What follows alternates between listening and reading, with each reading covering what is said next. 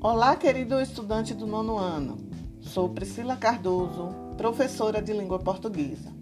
Estamos começando mais uma semana de estudo e é muito importante que você escute esse podcast até o fim.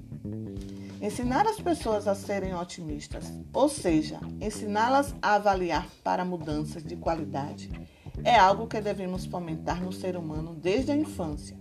É um hábito que deve ser constantemente exercitado por ele nos auxiliar a superar os obstáculos e insistir diante dos desafios.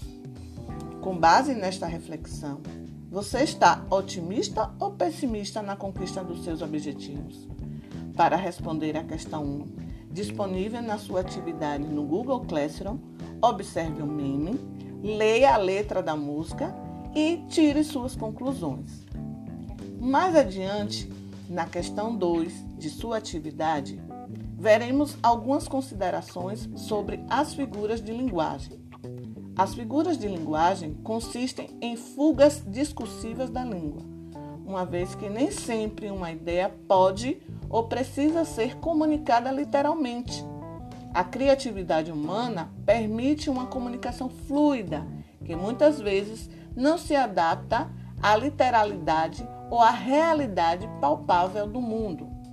Observe a frase: A pedra chorou de tristeza. Nesse exemplo, o sentido denotativo original é que uma pedra verteu lágrimas de seus olhos, porque estava triste.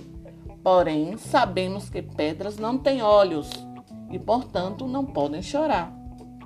Assim, essa expressão, a pedra chorou de tristeza, afasta-se das regras da linguagem denotativa, o sentido real, para assumir um outro sentido, o figurado. São exemplos de figura de linguagem. Comparação, que aproxima dois ou mais elementos que apresentam características comuns, tornando-os equivalentes. Exemplo: aquele lutador é forte como um touro. Metáfora estabelece uma aproximação entre dois termos. Minha mãe é uma fera. A personificação atribui característica de seres vivos a seres inanimados ou de seres humanos a animais. Exemplo: as palavras silenciosas do quarto guardavam segredos da menina solitária.